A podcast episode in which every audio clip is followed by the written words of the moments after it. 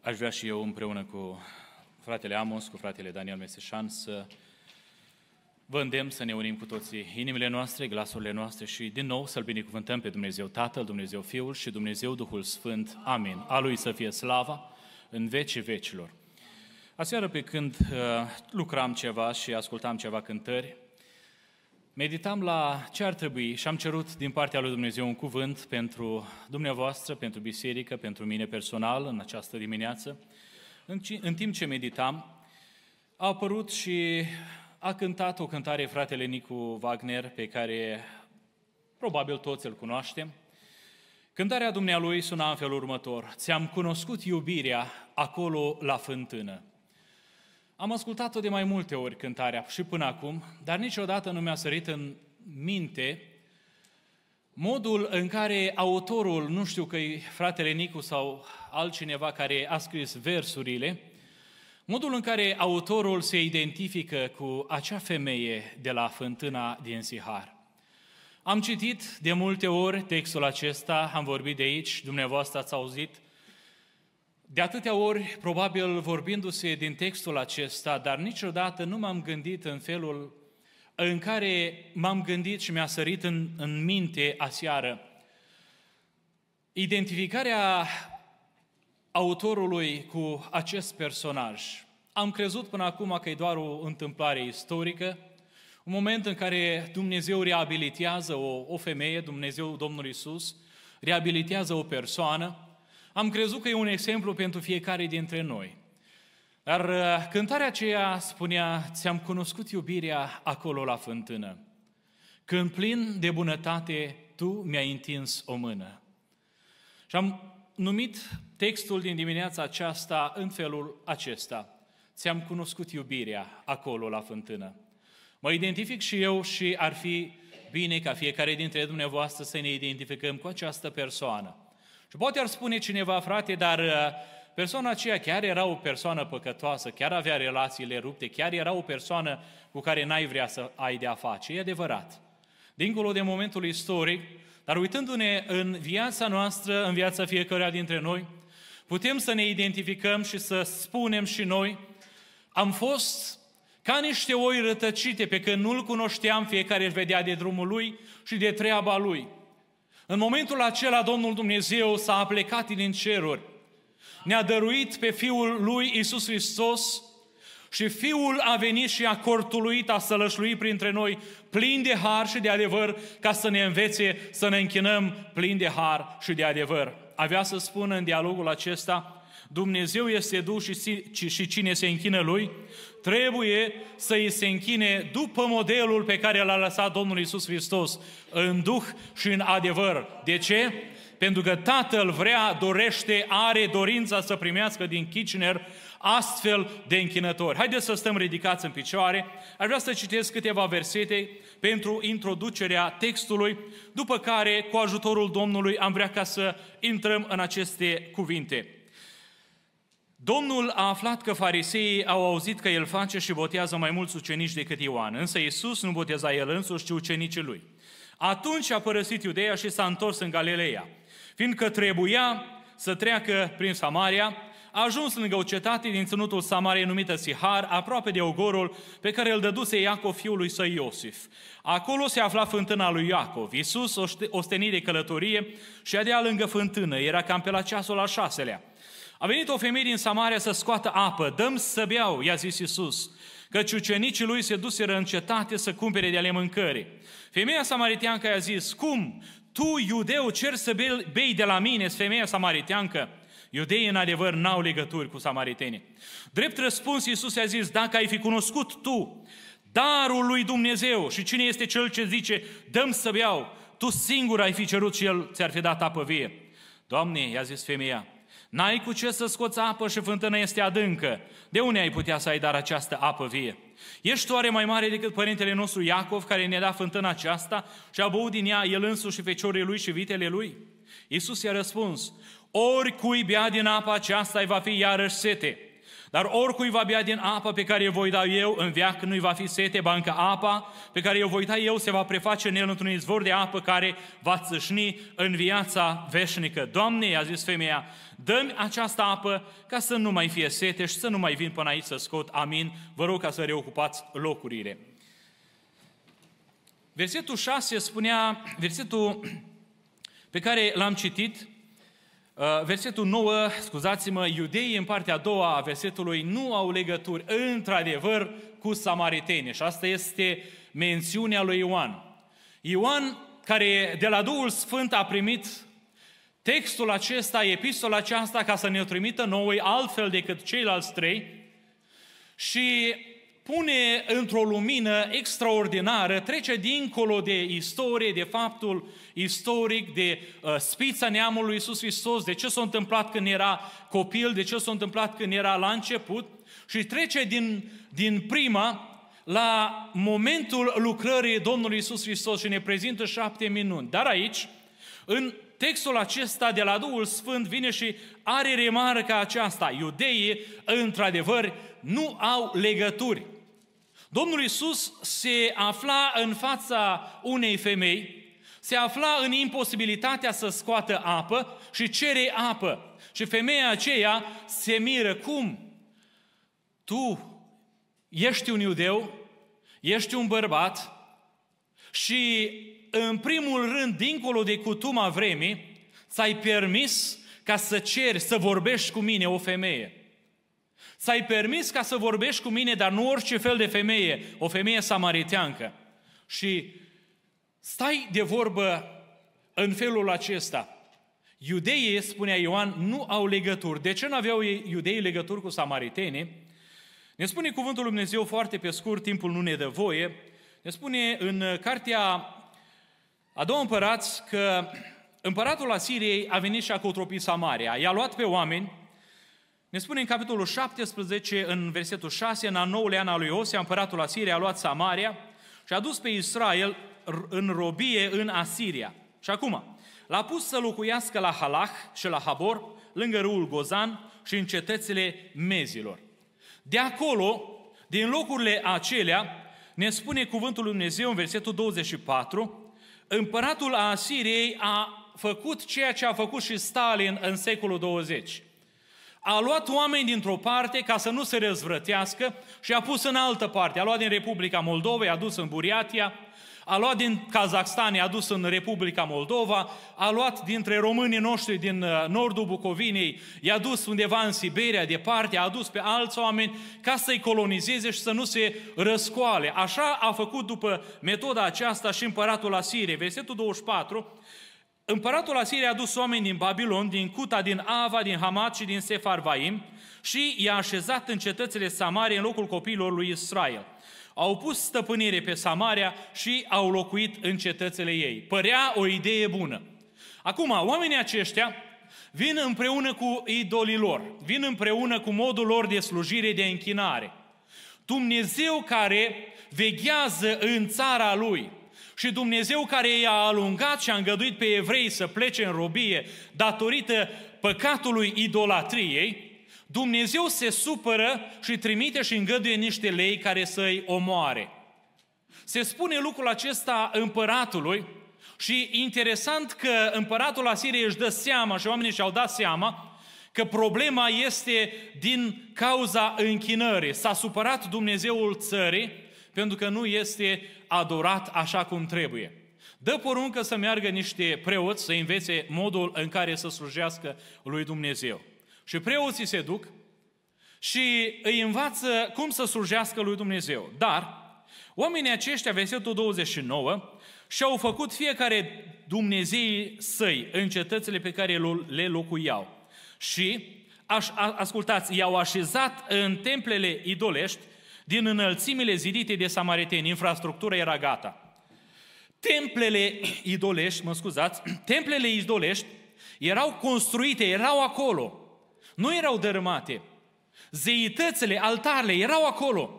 Oamenii aceștia au venit și au dus idolilor din piatră, din lemn, din aur, din orice fi, o, i-o fi făcând și i-au așezat acolo între samariteni.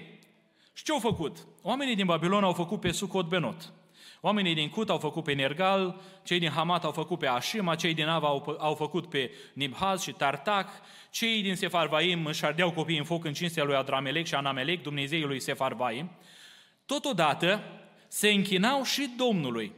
Și și-au făcut preoții ai înălțimilor luați din tot poporul. Preoții acești, preoții aceștia aduceau pen, pentru ei jertfe în templele din înălțimi. Astfel, se închinau Domnului, dar în același timp slujeau și Dumnezeilor lor, de acolo de unde au fost luați, din obiceiurile neamurilor.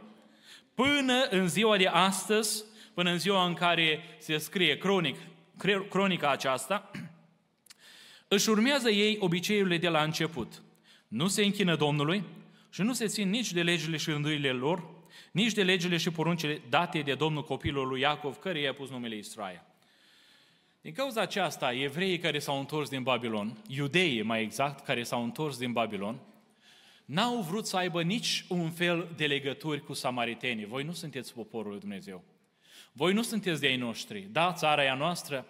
Țara ne-a fost dată nouă, noi n-am ascultat, oamenii, semințiile lui Israel au plecat departe, în robie, dar voi nu sunteți dintre ai noștri. Și preferau, Iudeea era în josul țării. Când se făcea o călătorie dintr-o ținut în altul, când se pleca dintr-o parte în alta, la mijloc era Samaria, dar iudeii aveau de gând să treacă Iordanul, mergeau în Pereia, mergeau în, în Decapole, treceau înapoi în ținutul lui Israel, dar ocoleau Samaria. Pentru că era considerat o, un lucru extraordinar, o spurcăciune, un lucru imoral să calci pe pământul samaritenilor. Iudeii, într-adevăr, n-aveau legături cu samaritenii și spuneau uh, rabinilor în afară de afaceri, în afară de legături de afaceri. Dar cuvântul Domnului ne spune în versetul 4, Iisus a aflat că e posibil de un conflict și a părăsit, versetul 3 ne spune, Iudeea și s-a întors în Galileea. Și acum versetul 4, fiindcă trebuia să treacă prin Samaria. Dacă ai fi întrebat pe un rabin, dacă ai fi întrebat pe un evreu, ar fi spus, nu trebuie să treci prin Samaria. Nu duce drumul nostru prin Samaria. Drumul nostru ocolește Samaria, dar cuvântul Domnului prin Duhul Sfânt spus de Ioan, ne spune versetul 4, Hristos trebuia să treacă prin Samaria. Hristos trebuia să treacă acolo prin ținutul spurcaților. Hristos trebuia să treacă acolo prin locuri uh, extraordinar de păcătoase, imorale. Hristos trebuia să treacă acolo pentru că Hristos avea să întâlnească o persoană cu relațiile distruse. Hristos, ca punct de legătură pentru noi în dimineața aceasta, trece prin orice loc în care oamenii nu mai vor ca să treacă. E prea greu, e prea mult, e prea jos unde ai căzut, E prea mare mocirla, e prea mare păcatul, nimeni nu de acolo nu te mai scoate. Aș, așa sunt vorbele diavolului spuse la urechile celui care a căzut. Hristos trebuie să treacă pe acolo și Hristos trece, slăvit să fie numele Său.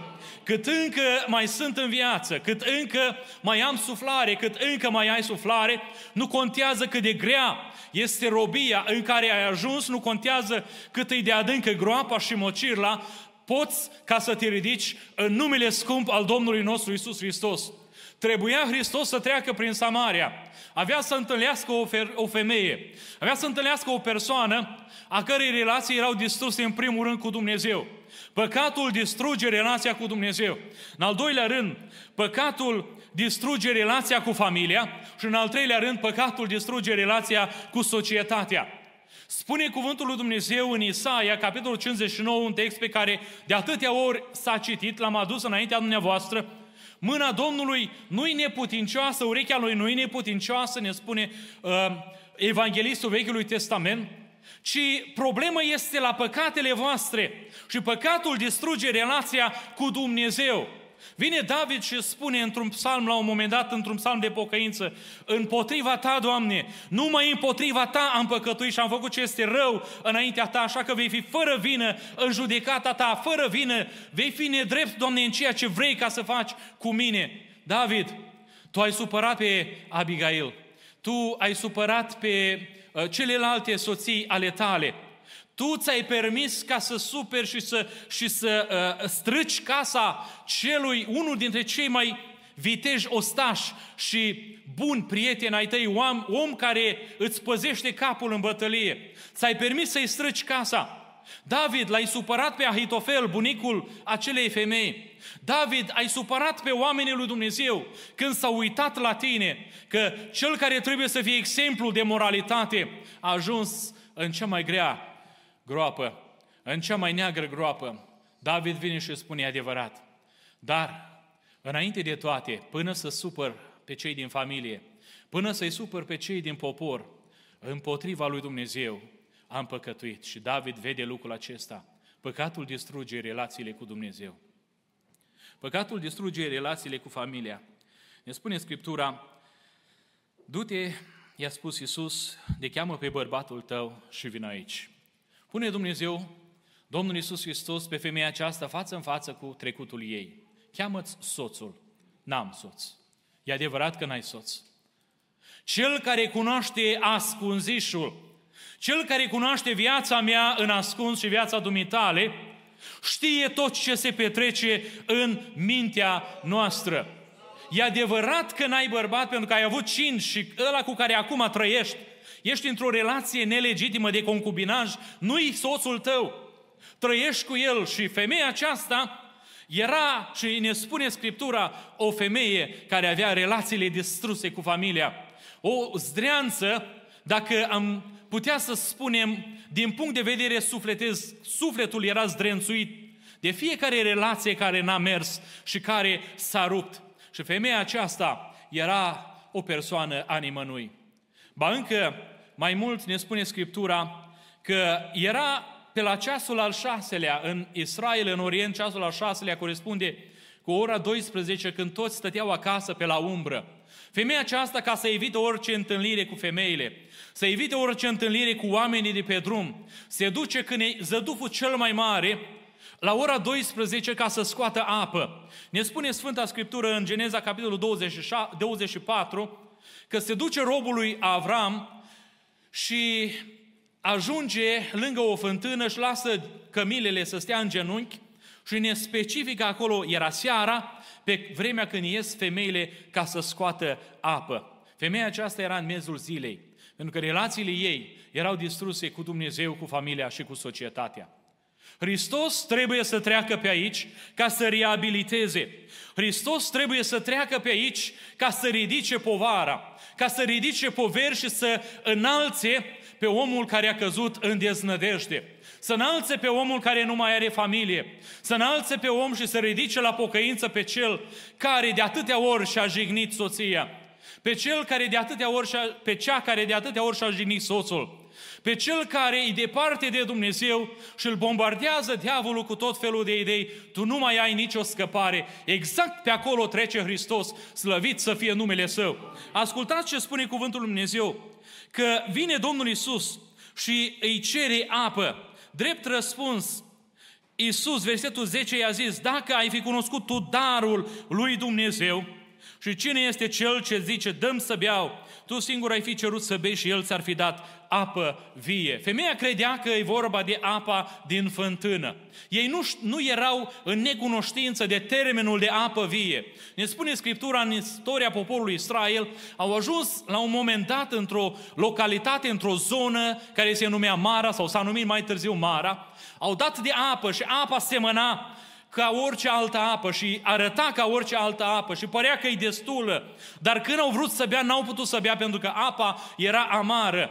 Și apa aceasta despre care, sau apa vie, termenul de apă vie, femeia știa ceva, ceva, un fiu, ni s-a dat, ni s-a dăruit de către Dumnezeu. Dacă ai fi cunoscut tu darul lui Dumnezeu, cine e darul lui Dumnezeu? Iisus Hristos, cel care era darul lui Dumnezeu trimis, stătea în fața acelei femei și dorea să-i refacă legăturile. Vorea ca să-i vindece viața. De ai fi cunoscut tu cine este darul lui Dumnezeu. Dacă ai fi cunoscut și de ai ști tu cine este dăruitorul, și acela este Jehova Dumnezeu. Doamne, ne spune aici în versetul uh, 22, voi vă închinați, spunea Domnul Isus către femeia aceea, la ce nu cunoașteți. Noi ne închinăm la ce cunoaștem. Și dacă ai fi cunoscut tu cine e dăruitorul, cine este acest Jehova la care se închină evreie, tu singură ai fi cerut ca să bei și El ți-ar fi dat apă vie. Cine este apa vie? Ne spune Sfânta Scriptură, Ioan capitolul 5, uh, începând cu Ioan capitolul 6 cu versetul 35 ne spune Scriptura, Iisus i-a zis, eu sunt pâinea vieții. Cine vine la mine nu va flămânzi niciodată și cine crede în mine nu va înseta niciodată. Capitolul 7, versetul 38, cine crede în mine, din inima lui vor curge râuri de apă vie, cum zice Scriptura. Și acum, spunea lucrul acesta despre Duhul Sfânt. Iată cum în acest verset întâlnim Hristosul acest, sau Dumnezeul acesta triunic, darul lui Dumnezeu Iisus Hristos, Jehova dăruitorul și apa vie, Duhul Sfânt al lui Dumnezeu. Cum ajungem la lucrurile acestea? Cum ajungi ca să îl ai pe Dumnezeu în plinătatea Dumnezeirii? Să cunoști pe Cel care a venit printre noi. Spuneam la început, Hristos a venit ca să locuiască printre noi plin de har și de adevăr și să ne învețe cum să-i slujim lui Dumnezeu. Când a plecat, ucenicii lui erau întristați, erau supărați, erau necăjiți și le-a spus Domnul Isus, nu vă voi lăsa orfani, ci vă voi trimite un alt mângâietor. Și a venit Duhul Sfânt și astăzi Duhul Sfânt este cu noi, lucrează în biserică, este în noi. Slăvit să fie Dumnezeu pentru ajutorul acesta. Ce s-ar face biserica fără Duhul Sfânt?